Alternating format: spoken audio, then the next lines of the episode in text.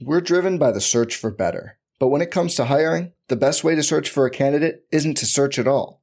Don't search, match with Indeed. Indeed is your matching and hiring platform with over 350 million global monthly visitors, according to Indeed data, and a matching engine that helps you find quality candidates fast. Leveraging over 140 million qualifications and preferences every day, Indeed's matching engine is constantly learning from your preferences Join more than 3.5 million businesses worldwide that use Indeed to hire great talent fast. And listeners of this show will get a $75 sponsored job credit to get your jobs more visibility at Indeed.com slash BlueWire. Just go to Indeed.com slash BlueWire right now and support our show by saying you heard about Indeed on this podcast. Indeed.com slash BlueWire. Terms and conditions apply. Need to hire? You need Indeed. Welcome into the NFL Week 6 edition of the RotoWire Sports Betting Podcast, your favorite episode of the week, which you can find right here on the RotoWire Fantasy Football Podcast feed. You can listen to us live. Hopefully, you're doing so on YouTube, on Twitter. You can find the archive versions wherever you get your podcast or on the RotoWire YouTube channel. I am Nick Whalen, joined as always by my good pal, John McKechnie. John, I feel like the last, what, probably four or five uh, episodes of this that we've done one of us has been in like some sort of travel crunch, like either catching a flight an hour later. Like last week, I had to get out and go to a wedding rehearsal. Are you staying put this weekend? Are you doing nothing but watching football? Thank God, yes. Uh, my my wallet thanks me. My liver thanks me. Uh, I think I thank me for for this. Uh, I've traveled four out of the last five weekends. Uh, I'm ready to just hang out for for a bit, mm-hmm. and uh, you know, as a result, uh, you know, I'm extra pumped for, for this slate. I'll be able to consume all of it um, just in gluttonous fashion. I can't wait. Mm.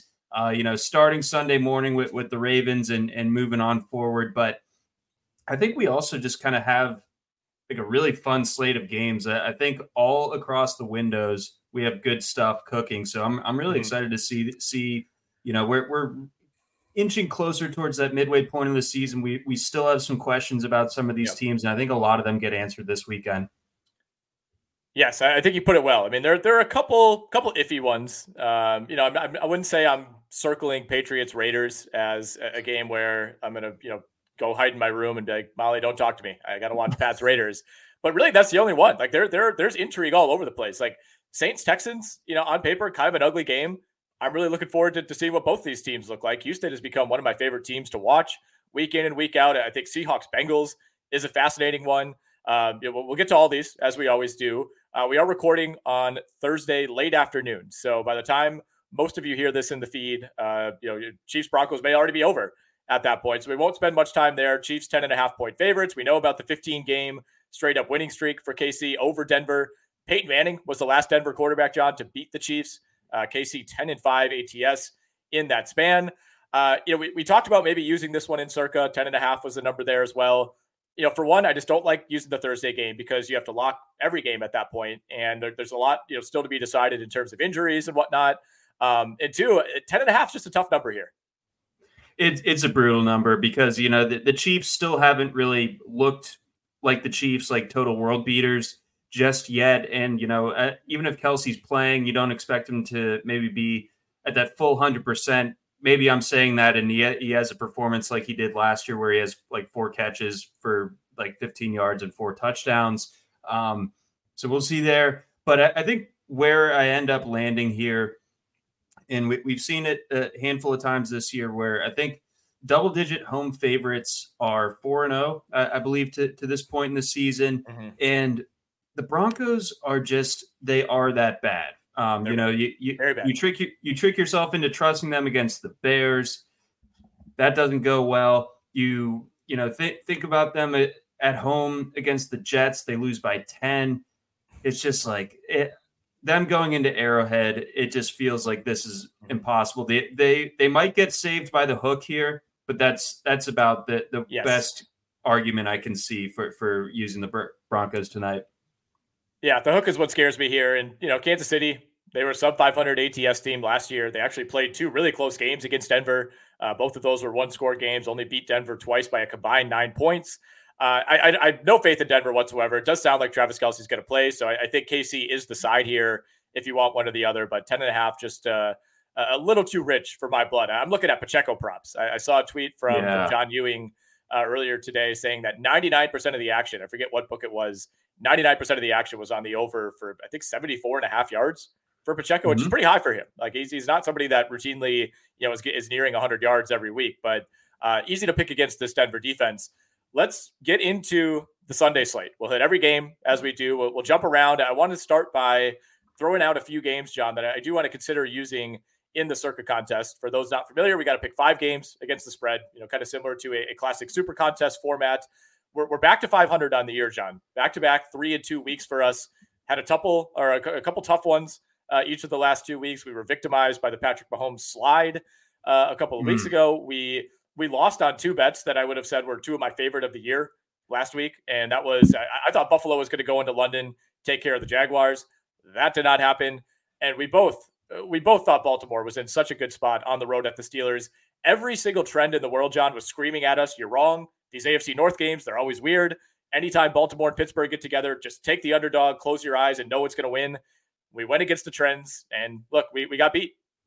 Yep, hand up. That was my best bet. Um, and and you know through the first quarter or so, that it looked good. Um, and then the Ravens, uh, all the receivers forgot how to catch passes. Um, so that that makes it uh, exceedingly difficult. Uh, you also get right. a blocked punt. Um, with uh, you also have a Pittsburgh fumbled punt, and you don't score off of that when when the fumble occurred by by one Gunnar Olszewski at like the 20 yard line of the Steelers.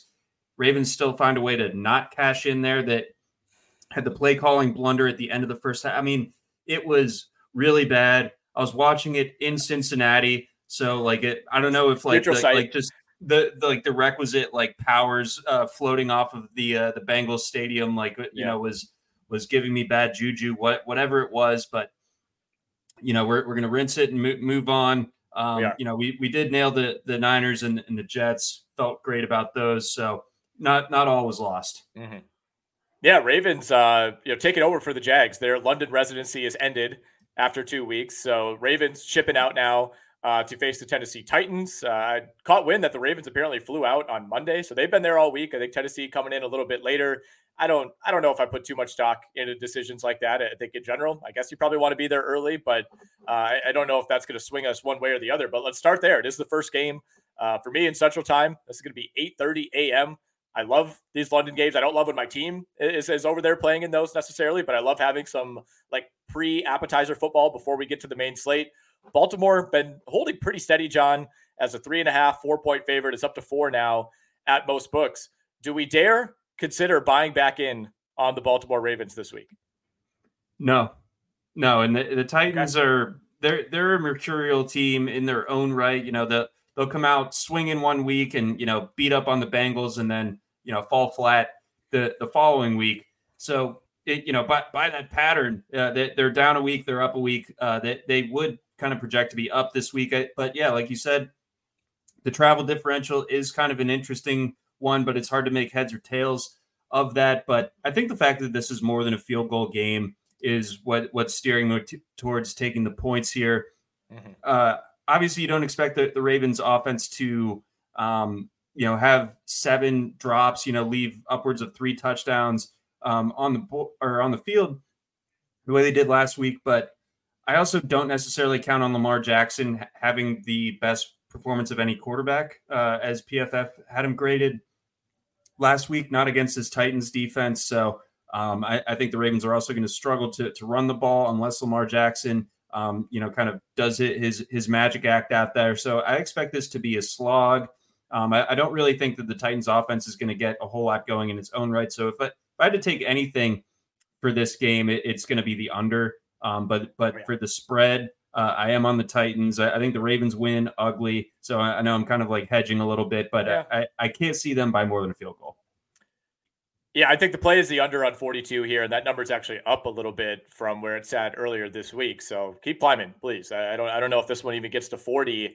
Um, you know, the, the Titans defense is good against the run, which is always worrisome against Baltimore. They're also terrible against the pass. I mean, they've been a bottom five pass defense in terms of EPA uh, you know, on that side of the ball. So I, I think if Baltimore is going to win this game and if they're going to cover four, they're going to have to do it through the air, which obviously is is dicey based on what we saw last week. I I, also think that's one of those just anomaly games, right? Where like they're the Ravens might go five or ten years without dropping seven passes in a game. Like that that does not happen very often. That's like something like one team does every couple seasons. Like that was an all time bad game by that receiving corps. So I, I don't think we can look at that and say, all right, well, I guess the Ravens just can't catch passes. Like we have to factor that into our evaluation. Like I I think that was a weird one-off game. It, it, was a game where so many things had to go wrong. You know, if a game is ever 10 to 5 at any point, you should just void your bet. Like I don't care what side you're on. Like if the score is ever 10 to 5, just get out.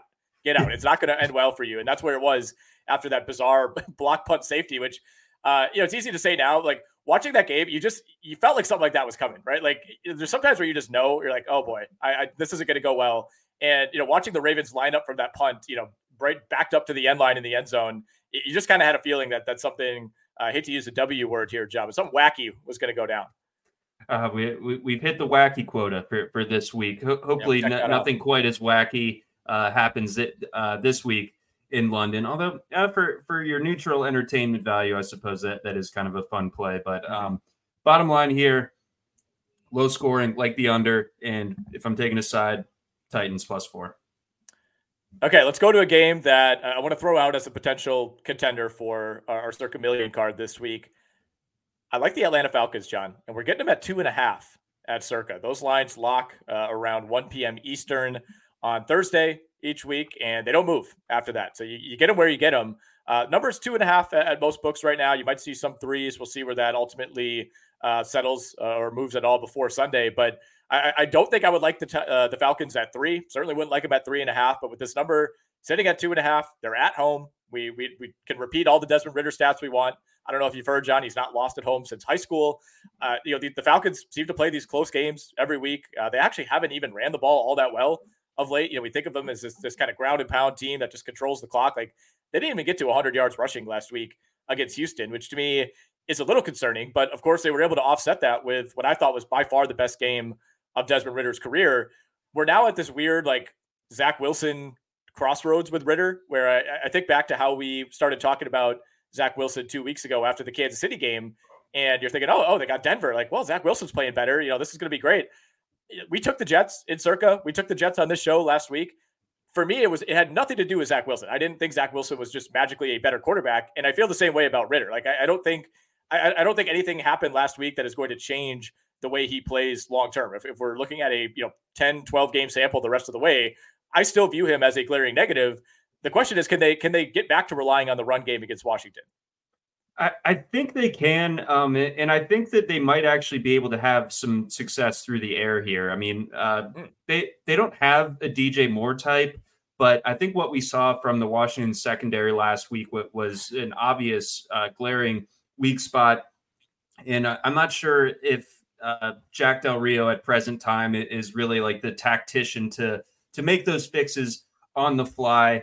Um, so I, I think that this this could be a pretty tough spot for Washington, and I think on the other side, just you know, more more picking on Washington, but boy, they, the offensive line and it, that coupled with Sam Howell's, um, I, I, love Sam Howell. I love watching him play gunslinger, but I think he holds on to the ball too much for too long. And yeah. I, I, I envision uh, that this Falcons pass rush being able to get home a little bit.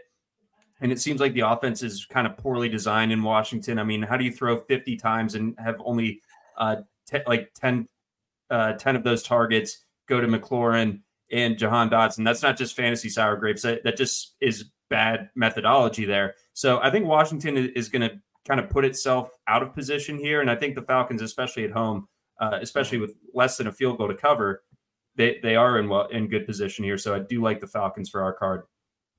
Yeah, I, I, like the Falcons at home in almost any situation. I think they are the better team. Uh, I think they're probably the better coach team at this point. And you know, you can say what you want about Atlanta, but at least at least they kind of know what they are, and I respect that. And sometimes maybe they lean too hard into it, but I, I think they they, they kind of understand the limitations of their quarterback on most weeks, and they they play to that, and they for the most part limit mistakes. So we like Atlanta minus two and a half. Washington, by the way, dead last in the NFL this season, John, uh, in terms of score percentage on defense. Uh, uh, opponents are scoring a touchdown or a field goal on almost 57% of their drives this season. Atlanta, by contrast, down at 34%. That's a little bit above league average.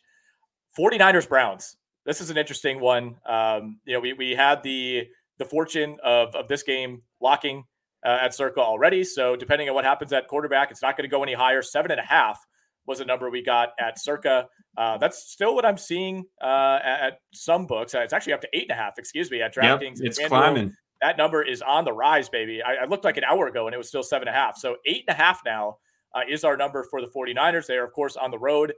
And you know, we, we don't have official word yet, John, on, on Deshaun Watson, but I, I think there's no other way to read this number than I, I think things are trending toward Watson sitting out again. I, I think so, and obviously we're, we we won't be treated to the DTR experience again. Um, uh, you know, but and PJ Walker is much less fun of a fail quarterback to, to yeah. watch. But even if it was Watson out there, I, w- I think I would like the the Niners uh, at seven and a half. Um, th- this I, I expect to go even higher. To your point about the odds, make sure you're checking out the RotoWire NFL odds page. It updates automatically all the time across it's a monster page. Dude, the best, the absolute best in the biz. So make sure you got that bookmarked. But um, the the 49ers in a year where dominant teams are hard to find and and you know getting holes poked in them constantly, you know, the, the Cowboys for one last week against these very 49ers.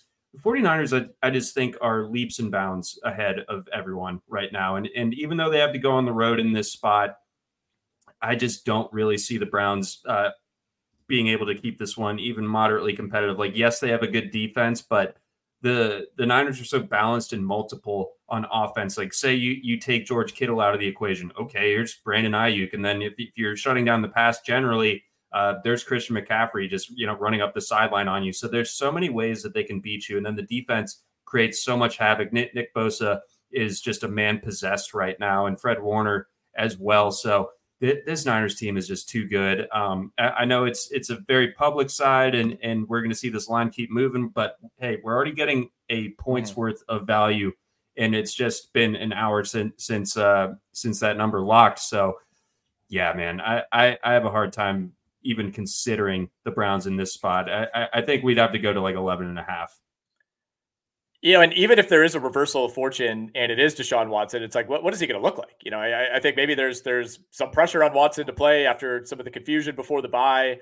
Uh, again, I, I, don't think that's going to be the case. I think we're going to see PJ Walker, but you know, even if it is Watson and, and we're on the, the Niners at seven and a half, like that doesn't really scare me. You know, a limited Deshaun Watson against this Niners defense that is playing, you know, almost as well as the offense at this point.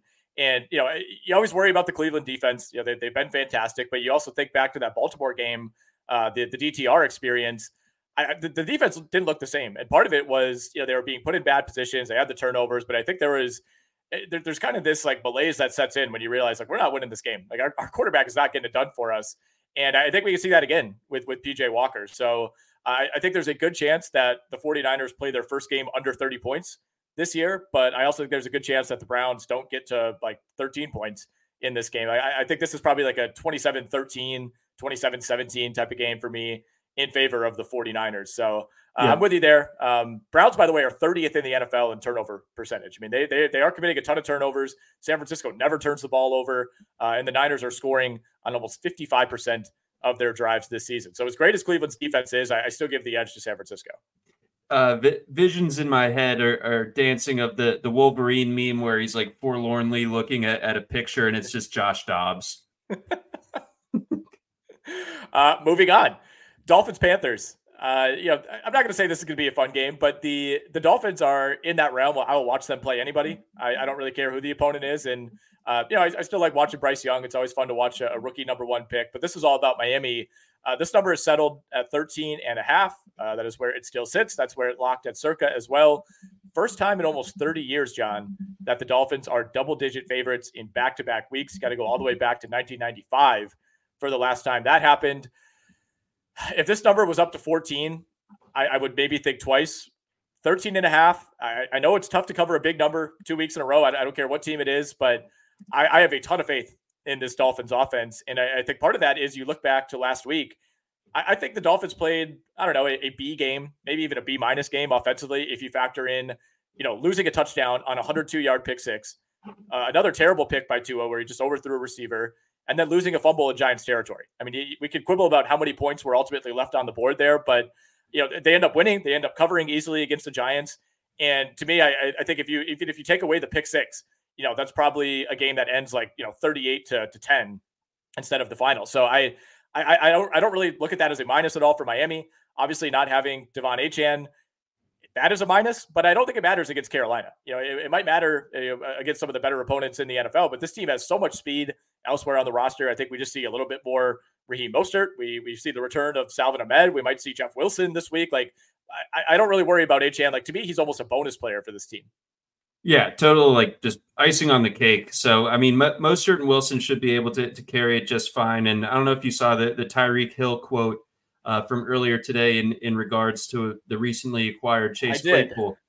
He look he's looking like a vending machine uh, out there on the practice field. What that means, I don't know, but I love it. So uh, he didn't that, clarify. A lot of people responded asking. It's like, okay, so he he just sits there and takes your money. I, I don't know. He drops things. I, am not really sure. I, I, think he meant it as a compliment. I've never heard anybody compared to a vending machine before. No, it, it's absolutely confounding. It's the question of our time. It, it's it's you know something that will be uh, on day one of philosophy classes in, in universities um, across the country. Um, but bottom line here, I think you you laid out a great case here for for the Dolphins covering the, the big number. Uh, there there have been three other instances this year of the home team uh, being a favorite of 12 or more points. That those teams are all three and zero oh, um, against the spread. And the Panthers, the one thing that's kind of working for them on offense is Adam Thielen. And uh, I was talking to to Mario, who obviously writes our uh, corner uh, matchup article, and um, the Dolphins slot corner that that will be getting the Thielen assignment for the most part has been the best part of their secondary so far. So that I mean, with the one good thing that, that's going for the Panthers might actually get locked up this weekend. And Miles Sanders has been banged up. I mean, this just saying it feels like a disaster spot for for Carolina once again. That that will be a recurring theme for for us uh, throughout the rest of the season. But um, in this case, even with the big number, I'm not blinking. Uh, give me the Dolphins. Yeah, I, I, just view the Dolphins offense as kind of on a different level than everybody else, maybe other than the 49ers, where again, so many things could go wrong and they just keep coming. You know, like they, it feels like they're trying to score on every single play, whereas other teams are, are trying to put together drives. You know, what, a, what a ridiculous concept. Um, you know, the, the Dolphins lost the time of possession battle by 11 minutes last week. They ran 14 fewer plays than the Giants. It just doesn't matter. Like they're they're operating on a different scale uh, offensively, and I, I just I don't see how Carolina slows this team down. And you know, it, it, says a lot that we're talking about like, oh man, if they can't get Adam Thielen going, they might be in trouble. Yeah, no, that that's uh that's not what you want to hear if you're a football team in the year 2023. No. Like in 2018, different yep. story, but but we're we're uh we're well past that. I mean, good on Adam Thielen, great value for fantasy so far this year, but uh, yeah. boy, it's going to be a tough week for him, tough week for the the Panthers generally. Yeah, seems like a good guy, but uh, don't love it this week. Let's talk about two games uh, that are both sitting at seven point spreads right now, hanging right out at the key number. We got a few of those this week. Um, we'll go to Cardinals Rams first, then we'll hit Eagles Jets. I'm starting to talk myself into the Rams this week, John. And I know seven points is not what you want. You know, maybe this is something that you you involve in a teaser. Uh, find an alternate number if you're if you're not playing in a contest this weekend. But I, I really think this is a great spot for the Rams. Favorites of seven points or more who are under 500 on the year are 83 and 14 straight up over the last six seasons. They're winning those games by nearly 11 points per game. Uh, teams in those in that situation are 23 and 0 straight up over the last two seasons. Uh, all those numbers via the Action Network. They do a great job putting together a betting trends piece each week. Highly recommend you check that out. Um, again, never going to be comfortable betting a team at seven, but I, I I feel like we may have seen the beginning of the the Cardinals bubble bursting last week against Cincinnati that that's the sticking point for for me because Carolina previously, or I'm sorry, the Cardinals previously um, had been you know a, a, team that that's playing above you know what what you'd expect on, on the talent level. Um, they lose James Conner had been such a, a, key piece of that offense, holding you know some modicum of, of respectability, and you know we saw the the defensive secondary really break down last week against just one guy uh, just yeah. Ja'Marr Chase. But you know, eh, I mean, any defense can break down against him. But I mean, 19 targets, like you know where the ball's going, guys. You gonna do something about it? No? Okay, fine. Um, but you know, this week you got the Rams, like reflexively, you know, to your point, you see seven, you you know the Rams aren't like a great team or anything. So so you're like, oh, that's too many points. But um, I, I think in this instance, they get Kupp back last week, and he looks great. So now you have two dynamic options for, for Matthew Stafford, who's playing at, at an extremely high level right now. Um, again, big number here, but I, I think I'm I'm with you uh, on the Rams th- this week. I think this could get actually pretty ugly for the Cards. Yeah, I, I'm still somewhat high on this Cardinals offense. You know, I, I, thought a lot of things went wrong last week. They had that just devastating pick six uh, that that completely flipped the game before halftime. And I think if that doesn't happen, you know that that becomes a much dicier situation for Cincinnati. But but the defense is what we're focusing on here. I mean, the, the defense is crumbling. They're bottom five in tackling. They're bottom five in coverage grades at PFF. I, I wrote down like just a whole litany of terrible stats about their defense overall. 30th in pass defense EPA, 30th in third down percentage, 31st in yards per drive allowed, 31st in pressure rate, dead last in opponent success rate. I, I think this is kind of a smash spot for this Rams passing game specifically. Like the Cardinals have been, they've been marginally better against the run. The Rams can't really run the ball. Like to me, that kind of cancels out. But I, mm-hmm. I think mm-hmm. this is a, a, huge spot for Stafford, for Kupp, for Nacua. Yeah, completely. So it, it's gonna, yeah, it's gonna be an air raid t- type of game for for the Rams, and and really we're gonna need the Rams to to turn the ball over a bunch against a defense that doesn't really force a ton of those, and yeah, I think that mm-hmm. the trends and, and, everything is just kind of pointing in, in LA's direction here, even even with the number. Mm-hmm. Yeah, I'd look into the Rams team total over as well. Um, you know, wherever you could get that 27 and a half, 28 and a half, wherever, whatever number you can get. I, I think this could be a, a, 30 point afternoon for LA. Eagles, Jets, John. Uh, Eagles, seven point road favorites. Rams are seven point favorites at home. Eagles going to the New York Jets. Uh, on the road, I, I, don't feel quite as strongly, uh, especially when a number is sitting right at seven. Um, but I, I still like the look of this Eagles team. I know there's there's some general hesitancy, you know, kind of around the NFL betting world about the Eagles, you know, new coordinators not quite looking as smooth as last season. I get that. I, I also think it's just really hard to replicate how good they were during the regular season and really into the playoffs last year. I mean, that was one of the the more dominant, you know, week to week teams that we've seen in a while. And part of it was you know, they faced a pretty soft schedule uh, of opponents and opponents' defenses, and that's not the case this year. Going up against a good defense in the New York Jets, what is your initial read here uh, on Eagles minus seven? So my, my initial read was on the Jets, but but after talking to Mario a little bit more about the nuts and bolts, um, there there are some vulnerabilities about the the Jets defense that that may not be like uh, a major talking point because when people talk about the Jets, they talk about Zach Wilson. They, they and they just you know the defense is playing well enough to where it's like it's not an issue per se, but it might not actually be as good as it was a season ago. And then you know on the Jet side of things, if they can't run the ball, they're they're effed, and they're not going to be able to run the ball on right. the Eagles. And you also have uh, Alijah Vera Tucker being out for the season. That's a huge loss along that offensive line that already was kind of being pieced together.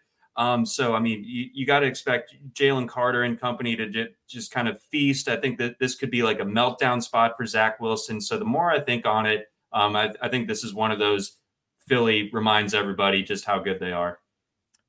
Yeah, Eagles are 26 and three straight up when favored by three or more points with Jalen Hurts as the starter. Uh, so if you're thinking about if you still got him left in Survivor, yeah, maybe that's an option this week. I I, I, just view the Jets as being a little overvalued right now, and, and maybe the the flip side of that is the Eagles are a little undervalued. But I, I think people are putting too much stock into Zach Wilson looking competent for like 25 minutes of real time against the Chiefs, and then you know they they're just kind of gifted this perfect matchup against the Broncos the next week. So there's there's like this this false narrative that the Jets are building momentum when I just I, I don't I don't think that's the case. It's like I, I, guess Zach Wilson deserves some credit for for making some throws. Had a really nice one to Tyler Conklin to, to kind of seal that win against Denver. Just not the type of throw you're used to seeing from Zach Wilson. So maybe, maybe he's making slight progress. But you said it, like they're not gonna be able to run the ball in this game. And if you're asking Zach Wilson to drop back and throw the ball 30 plus times, like that's never in, in recorded human history has that been a successful formula. And I, I think this is kind of one of those reminder games for the New York Jets that they they need to find some sort of upgrade at quarterback if they want to do anything, uh, even you know make a wild card spot this season. So I, I think this could be the, uh, you know, like really turning up the heat on the Kirk Cousins narrative game uh, if and when the Eagles come out on top. Yeah, well, well said. Yeah, that that's going to be an interesting, um, you know, debate that that really kind of heats up over these next couple of weeks as we get uh, closer and closer to that trade deadline. Um, you know, the NFL pales in comparison to other sports with the trade deadline, but they're, they're trying to make it a little bit more interesting. And and uh, mm-hmm. you know, some something like this Jets situation where they have a clear need and and the Vikings are clearly trending downward. We'll see. We are brought to you by Circa Resort and Casino in Las Vegas. And just a reminder, as you are listening to a football podcast, it is football season at Circa.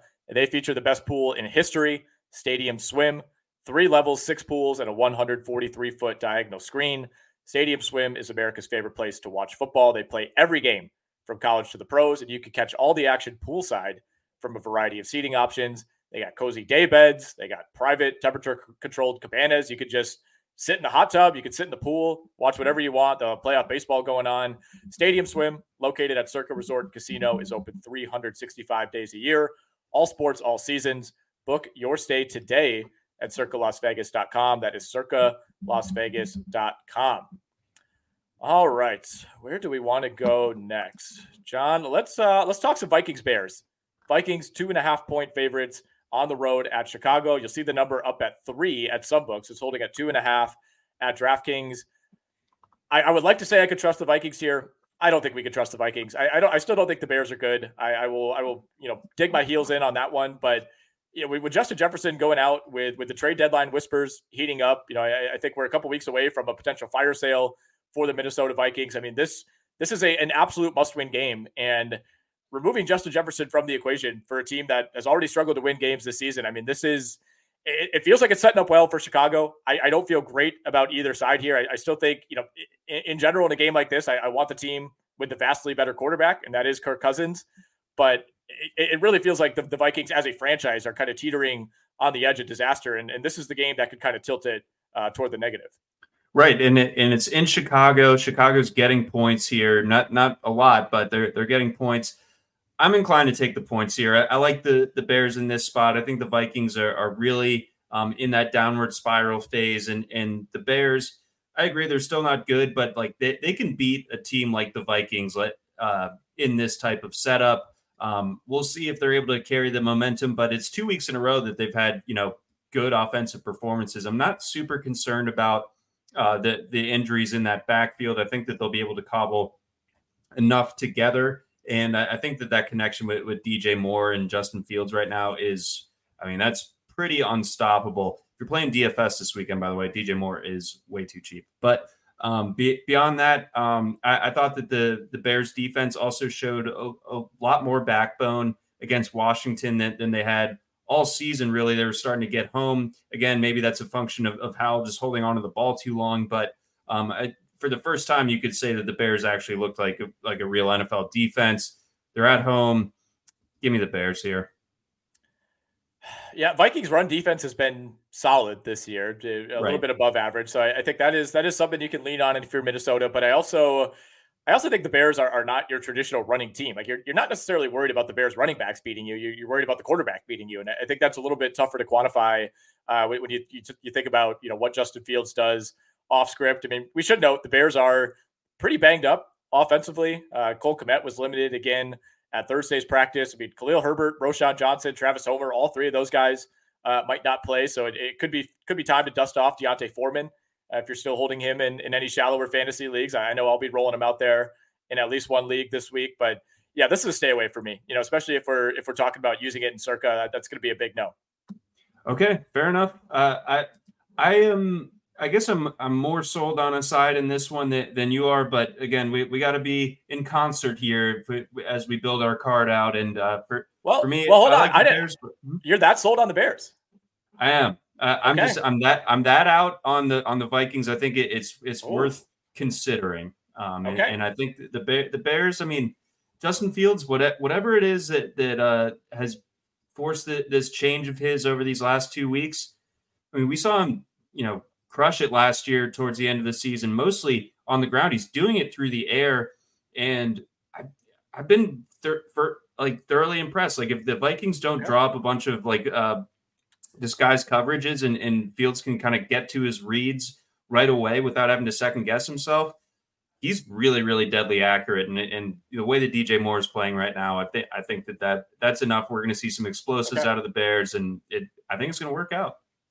Okay, I'll issue a retraction. We will we will consider this one for the circa entry. I just I, I can't in good faith, you know, check the Chicago Bears plus 2.5 box. Like I, am gonna, I, I, think that's one where you need to like go through like a couple of those captcha things to be like, are you sure? Can please confirm your identity before you actually bet on the Chicago Bears. Uh, a game that I am much more excited to watch: Seattle Cincinnati. Very very fun game, very interesting game. Uh, Bengals three point favorites at home. That's where the number's been basically all week. Uh, things seemingly started to trend in the right direction for Tee Higgins. He had some comments today indicating that he uh, at least hopes to play this week, was limited due to those broken ribs at practice on Thursday. I'm still waiting to see mode on Tee Higgins just because the Bengals have the bye after this. Um, and obviously, you know, Cincinnati, given the hole that they dug themselves the first few weeks of the season, like you don't necessarily have the luxury of just holding Tee Higgins out, but you got the bye. You got to go to San Francisco after the bye. So I, I think there may be some motivation to, uh, you know, see if you can win this game without Tee Higgins, much like you did last week against Arizona. On the other side, we got Seattle coming off of a bye. Seahawks 0 and 3 ATS off of a bye the last three seasons. Really, to me, John, this this kind of comes down to like, are you a believer that the Bengals offense is back? And you know, perhaps in accordance with that, is Joe Burrow fully healthy? If he is, I like the Bengals. If last week was somewhat of a mirage against a bad defense, then I could absolutely see Seattle going into Cincinnati and winning this outright. So th- this is yeah that that's what makes this game so interesting is you know last week's performance out in Arizona was you know so counter to anything that we had seen for, from them previously even their win against the the Rams was like this grinded out effort that was that felt like everything uh, had to be at like max effort to do every little thing gain every single yard and really the like the defense just kind of clamped down and and that's kind of how they ended up winning that game against a bad offensive line last week was just so impressive and it just looked so different. I, I, know that didn't show in the box score necessarily, but but I thought Joe Burrow moved around a lot better uh, than we had seen previously. Yeah. Um, and, and the defense is still really good. I, I know the the Seahawks are, are off the bye, and you know you, you threw out that stat about their recent performance um, coming off of the bye, but I, I, think that you know this is a Bengals team that we had really really high hopes for coming into the season, and, and really the only limiting factor for them through the first four weeks was just Burrow not being himself whatsoever. And last week he was, and I I don't think we have reason to think that that goes away this week. And, and frankly, the Seahawks. I know they had the, the nice game against the, the Lions back in week two, but I'm not sold that they're much more than like an average team. I don't think they have like any one position group that or uh, you know anything that that is you know screaming as an advantage in this particular spot. So the fact that we're we're getting the Bengals at just a field goal, I'm in on the Bengals here. Yeah, Seattle Seattle worries me in some ways. Uh, you know, they're the second worst third down defense in the NFL. They are far and away the worst red zone defense in the NFL. Um, you know, it, basically, if a team gets down in that area, they're going to score. And you know, Cincinnati, you certainly trust Joe Burrow to figure those situations out. Uh, what, what I do wonder about is can Cincinnati stop Seattle on the ground? I mean, the, the Bengals have very quietly been one of the worst rushing defenses in the league so far. I mean, they're allowing over 150 yards per game in terms of rush EPA. They rank 30th in the NFL, ahead of only Washington and the moribund Denver Broncos defense. So I, I think that that does play into Seattle here. I, I think they want to ride Kenneth Walker. They want to ride Zach Charbonnet as much as they can. I, I, think we get a really close game, as the number indicates. Like I, I think Seattle off a bye, especially, is going to be you know kind of ready to go for this one, even on the road. I I think I do lean Bengals, but I, I think this is a game that probably comes down to the final possession. Very possible. Um, I I, I guess I'm a little bit more confident in, in the Bengals here. I, I, think we both like them to cover, but I, I don't know if either of us are, are, strong enough on it to to go on the on yeah. the official entry. But um, my my lean is that what Cincinnati did last week is for real. And so just two and a half or three points. I think that that's there's enough there on the, on the Bengals side here at home uh, for yeah. them to get this cover. It did lock at two and a half in circa. I'll say that. I feel I feel a lot better about that than, than taking them at three. Uh, all right, we, we hit Niners Browns. Let's go to Saints Texans. All right. New Orleans Saints, the explosive, multiple New Orleans Saints coming off of a beatdown of the New England Patriots, one and a half point favorites on the road at the Houston Texans.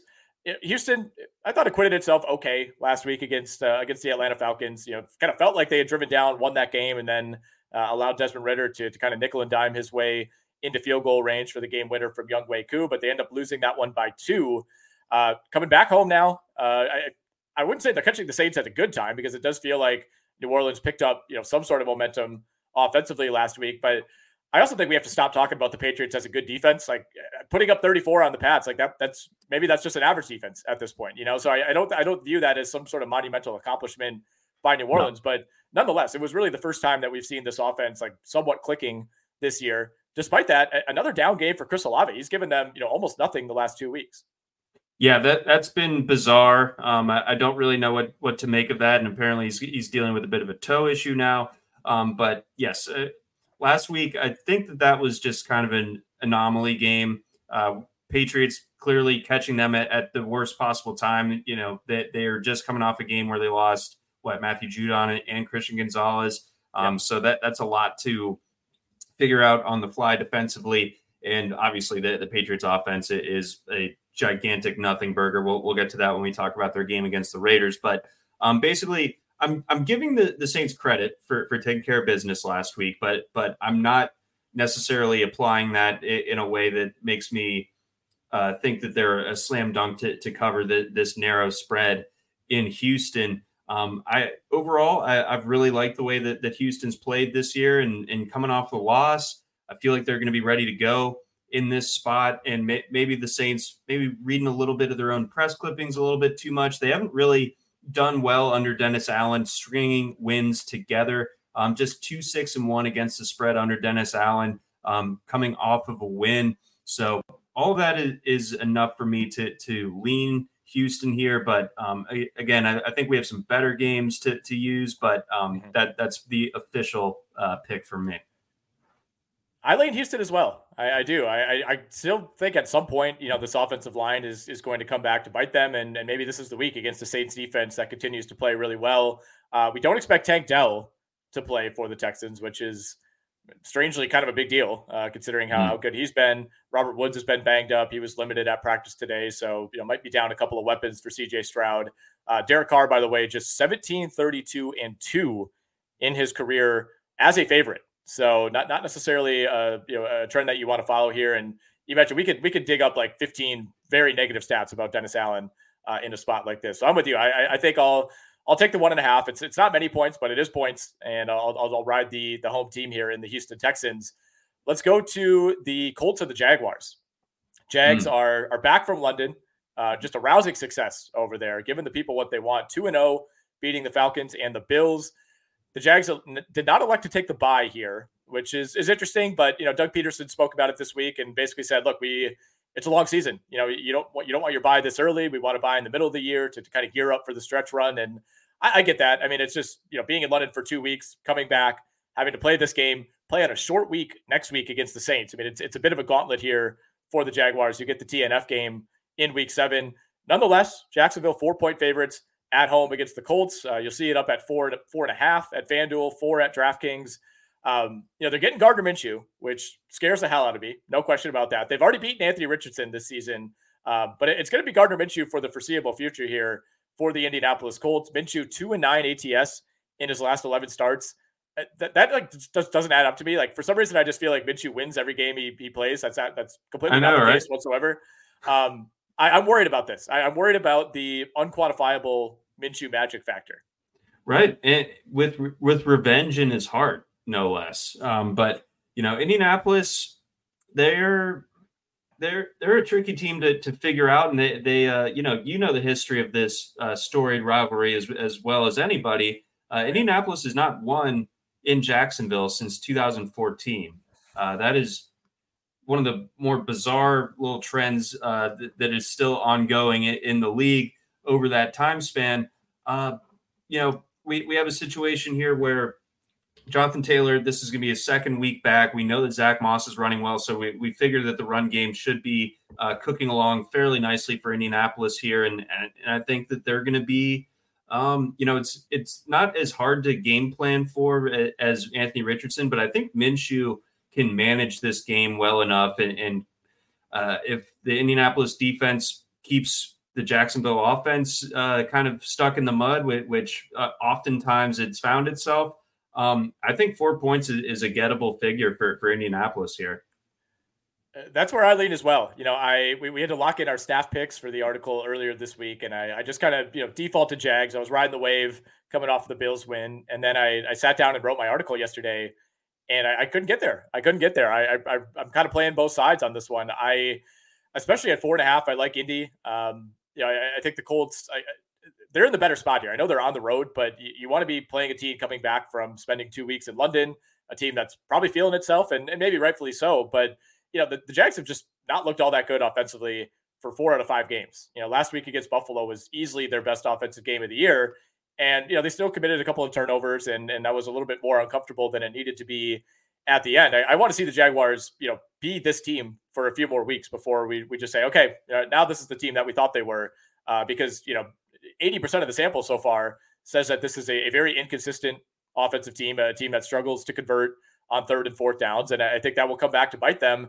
You also forget they were trailing going into the fourth quarter against this very Colts team in week one and you know had some things go their way uh, to end up winning that game. But uh, Jacksonville is still a very mistake prone offense. It's still an, an, offensive line that I do not trust. Um, and in a lot of ways, I think the defense has carried them to a three and two mark so far.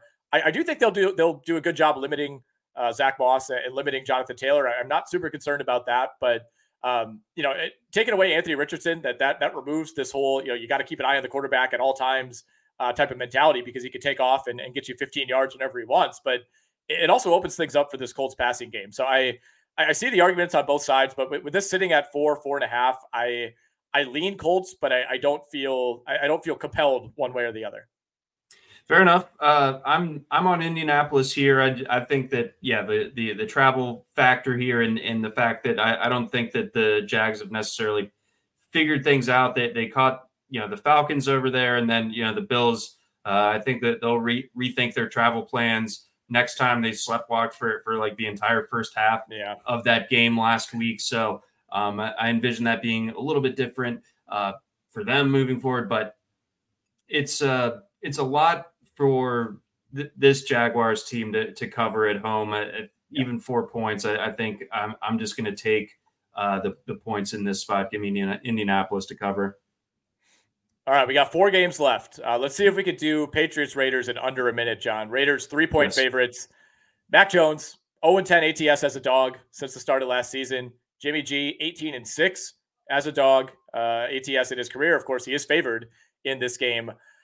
Oh man, I, I, the Patriots mystique is dead. There's this belief that at some point, you know, Bill Belichick will just, you know, overcome everything, and, and because he's such a great coach, you know, that the Patriots will just figure this out.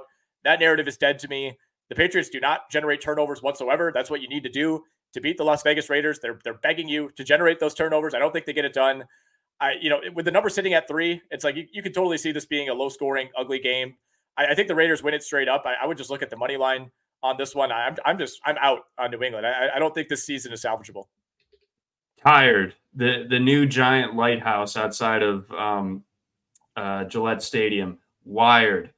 The Sphere in Vegas, baby. Yes, um, baby. That, that's the cool stuff right there. But uh, beyond that, um, yeah, no, nobody likes the Raiders. Like nobody thinks that they're a particularly good team, but the Patriots are real bottom dwellers right now. They're they're a broken team. Uh, they they don't seem to have any sort of identity on either side of the ball. They're like we talked about. They're really banged up defensively, and on offense, they're the they're like the slowest team in the NFL in terms of its personnel. Like there there's no game breaking speed anywhere or anything close to it.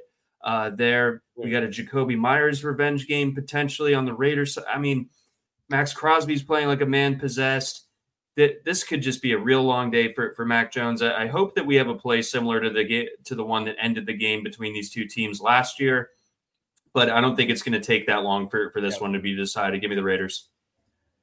Uh, yeah, it's, it's all bad for New England, man. Like there's there's like not a single like unit or phase of their their team that you can isolate and be like, well, this this this part's playing well. It's like everything's been bad. Everything's bad. Max mm-hmm. bad. The coaching's bad. The running game's bad. The offensive line might be the single biggest issue that this team has, and you know, Maxx Crosby is kind of a one man show for the Raiders, but we saw it uh, on Monday night against Green Bay. Like he he can wreck this game, and I think he probably does. Uh, I also, you know, I, I I'm I'm willing to like hear out these like you hear people say like, oh, if Mac Jones was on the 49ers, could he do what Purdy's doing? It's like I don't know, maybe.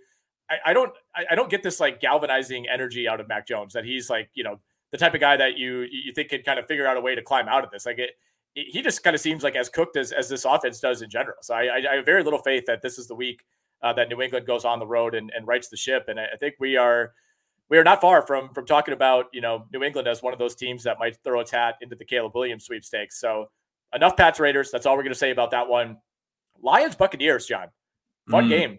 Fun, fun game in the afternoon window. I don't know why this is in the afternoon window. This is you know two Eastern or Eastern time zone teams squaring off. But hey, I'll be watching it alongside Cardinals, Rams, and Eagles, Jets. Uh, number is three in favor of the Detroit Lions at DraftKings. It's three and a half uh, in circa. Can I interest you in a little Buccaneers home underdog? Uh, you know, in, in the Circa contest, I think there there are some things that might point us there. You absolutely can, especially with it being three and a half. I love that. I, I think that the Lions banged up. Um, you know, you, Amon-Ra St. Brown's supposed to play. That's great, but Sam LaPorta dealing with a calf injury that he just picked up on on Thursday. Um, they don't really seem like they're going to ever get Jameson Williams going. So there's that. Jahmyr Gibbs still dinged up, and it's you know a Lions team that, that's probably feeling itself, and it's on the road, and it's against a Bucks team that that's coming off the bye. Uh, the Bucks have been you know they they're one of those teams that I alluded to at the top of the show. It's like we're going to learn a lot about who they are um, in this game because they're you know what are they three and one um, with with the one loss coming against the one like true quality opponent that they faced. And I don't know if I put the Lions quite in the same tier as the Eagles, but they, I mean they obviously qualify as a good team nonetheless. So are, are the Bucks able to to kind of punch above its uh, above their weight class? That's what we're going to find out here. But I'm willing to bet that they will. I, I, think that they're going to be able to keep this one close. I wouldn't be completely shocked if they win this one. The defense is, is tough.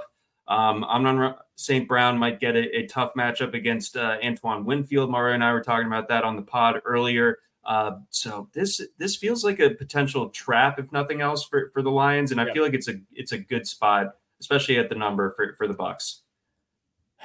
Yeah, I, I think it is a trap. I think the Lions know it's a trap. Um, but you know, Tampa coming off of a bye, I think this is a good spot getting this one at home. Um, you know, we'll see on Mike Evans. Like that's actually kind of a big deal to me if, if he plays or does not play in this game.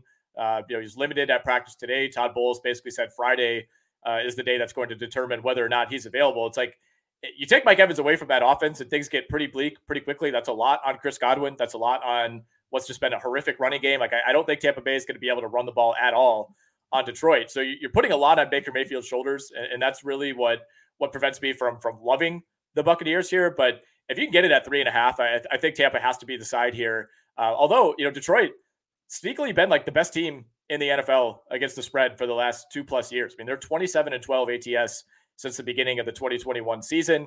Not a lot of great trends. Like a, a lot of the Dennis Allen trends, I feel like could just translate directly to Todd Bowles He's yeah. 20, 28, and 3 ATS as a dog. He's 14 and 37 straight up as a head coach. Baker Mayfield, 6 and 11 ATS coming off of a bye. Um, so I, would be a little nervous taking the Buccaneers here, but I think, you know, getting it at home, coming off the bye, catching the Lions at a good time. Uh, like you said, they're riding high, they're feeling themselves. That's not always a good thing, uh, even if they've generated some positive momentum offensively. And look, I, I could say Mike Evans is a big deal, but if Sam LaPorta doesn't play in this game, I mean, it's not often you can say this about a rookie tight end. Like that would be a that would be a huge loss for Detroit. Yeah, it makes them a lot less dynamic uh, in in their passing game, and and you know like J- Josh Reynolds like kind of like has already cashed in his good games for the year, so you can't really expect that to to continue necessarily. And I think the Bucks have a front seven that that's going to be pretty tough against the run. So Dave Montgomery's had some really favorable setups of late. I don't see that being the case this time. So it's going to have to be on Goff a little bit. And, you know, when that is the case, that that can get a little bit dicey for, for him. So I, I'm feeling great about the Bucks here, and and uh, I think that this is weirdly like the best game competitive competitive wise and intrigue on the entire Sunday slate. Am I crazy for saying that?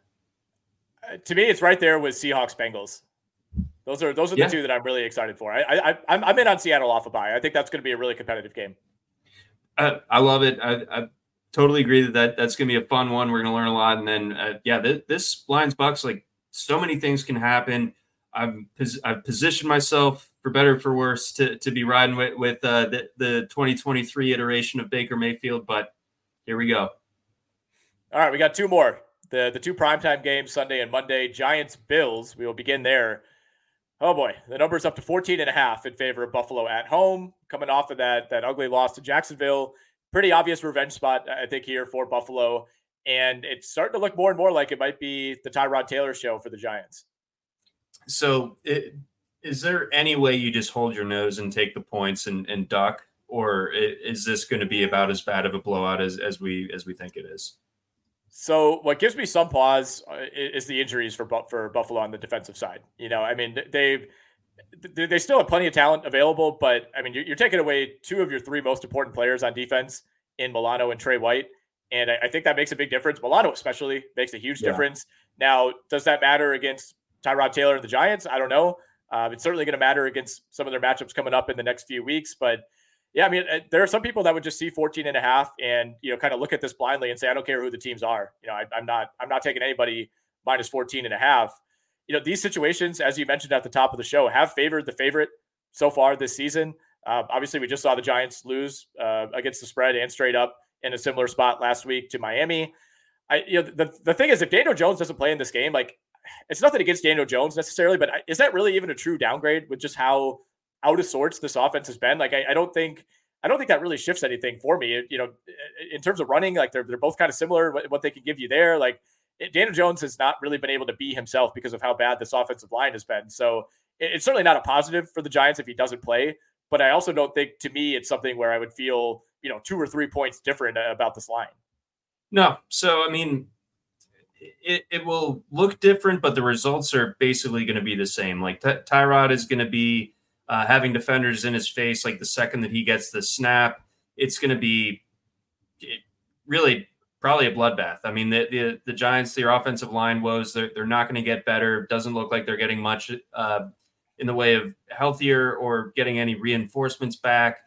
They're a busted team, man. Like they are the most joyless watch I, I think that there is. Like that, them and the Patriots, I guess, for, Patriots, for different yeah. reasons. Um, but yeah, with, with the Giants, they, I mean, they're just cooked. Like there, there's just nothing that they can do. If they if they get above 13 points, it, like it'll be a miracle here. And I think that this is a spot where you know we were talking a lot about the, the Giants defense um, last week and how uh, ineffective it had been, and obviously it had some, some good moments last week, but I don't think that they're going to be able to hold up for 60 minutes against um, the the Bills. Bills are at home even if Saquon Barkley comes back, he's not going to have any room to run. So yeah. I, I, no one is stoked to take 14 and a half in, in, an NFL game, but this feels like one of those spots where the Bills just completely paced him. More than anything, I'm di- who's who's just excited for to see the the Giants on national television again.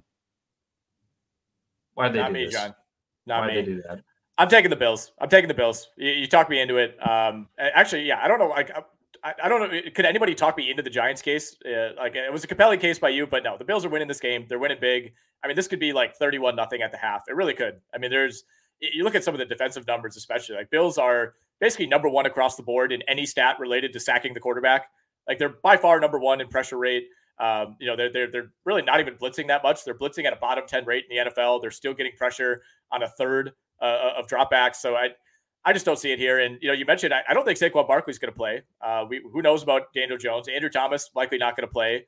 Uh, they have like seven other offensive linemen banged up, and Darren Waller was still limited at practice too. So it, it's a very real chance that Daniel Jones, Saquon Barkley, Darren Waller, Andrew Thomas, you're probably your four best offensive players could all miss this game, which you know in my mind more than offsets the absences on that Buffalo defense. All right, we're in agreement there. Bills minus 14 and a half.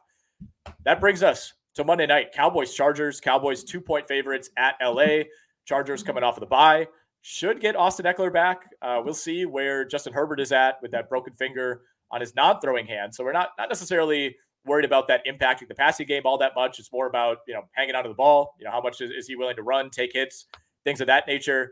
Um, I, I don't have a, a really strong lean on this one, John, but I, I am kind of seeing this as a a get right spot for Dallas and more so that Dallas defense. Uh, yeah, I, I, think the Chargers are going to struggle to run the ball here. I, I think the Cowboys are going to dial up the pressure, and I, I, think even off of a bye at home, this is kind of a tough spot for the Chargers.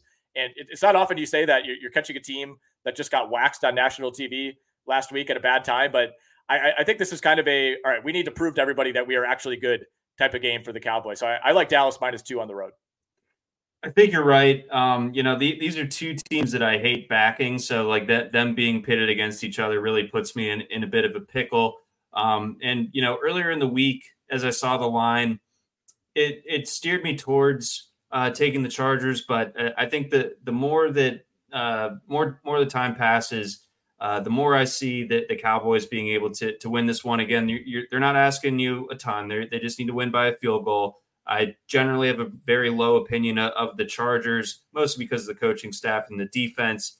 Um, certainly helps that Ekeler will be back, but um, yeah, the Cowboys need to bounce back in, in the worst way, and I I think playing the Chargers is something that can help to that end. So uh, I'll I'll I'll take the Cowboys here, even even after last week's uh, just absolute pantsing. Yeah, you know, historically, Dak has not been great in these spots, um, you know, kind of going up against elite opponents, but he is 21, 14, and 1 ATS in primetime games. Uh, and we, we know for a fact the Chargers, like, even if the Chargers play well, they're going to find a way to let Dallas back into this game, right? Like, even if even if things go awry in the first half for the Cowboys, the Chargers will charger this up. And I think that's where you know getting the two instead of three is big here for Dallas. Like I, I am not saying the Cowboys are going to come in and just win in a romp, but if one team is winning this game by a field goal, I think that team is Dallas.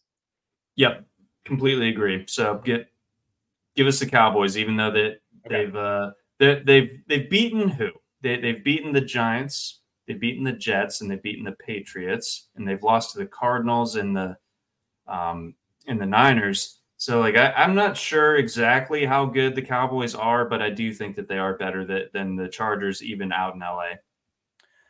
All right, let's talk a little Survivor here, John. You know we're, we're deep enough uh, into the season where it's it's kind of hard to speculate and just be like, yeah, take this team because we don't know who you have left in your Survivor pools. And if you're alive, congratulations, you've made it basically to the one third mark. Uh, and here's where it gets difficult. Uh, you know, I, I, think a lot of the usual suspects are, are the teams that we're going to be picking this year or this week, excuse me. KC, Miami, Buffalo. Those to me are the, are the three safest. Uh, you know, on the second tier for me, Philly, San Francisco, uh, the LA Rams are another one that I like. And then I, I, have the Jaguars and the Baltimore Ravens in my complete sicko four loco stay away tier. Yeah, I, I think you have that that tiered up right. Um, I'm glad that you included the Rams as the a, a second tier option because I, I think if if I don't have the Dolphins or the Bills, available, nor the nor the Chiefs. I think I would I would lean closer to, towards the Rams. Uh, and and also the Eagles would would would uh, be in consideration for me as well. But with, with uh, the the spreads being equal, I, would prefer to take the the home side, and that, that would be the Rams. So it, if you're if you're looking for a deeper cut this week, that that's where I'm leaning. John, it's that time. Give me your parlay of the week.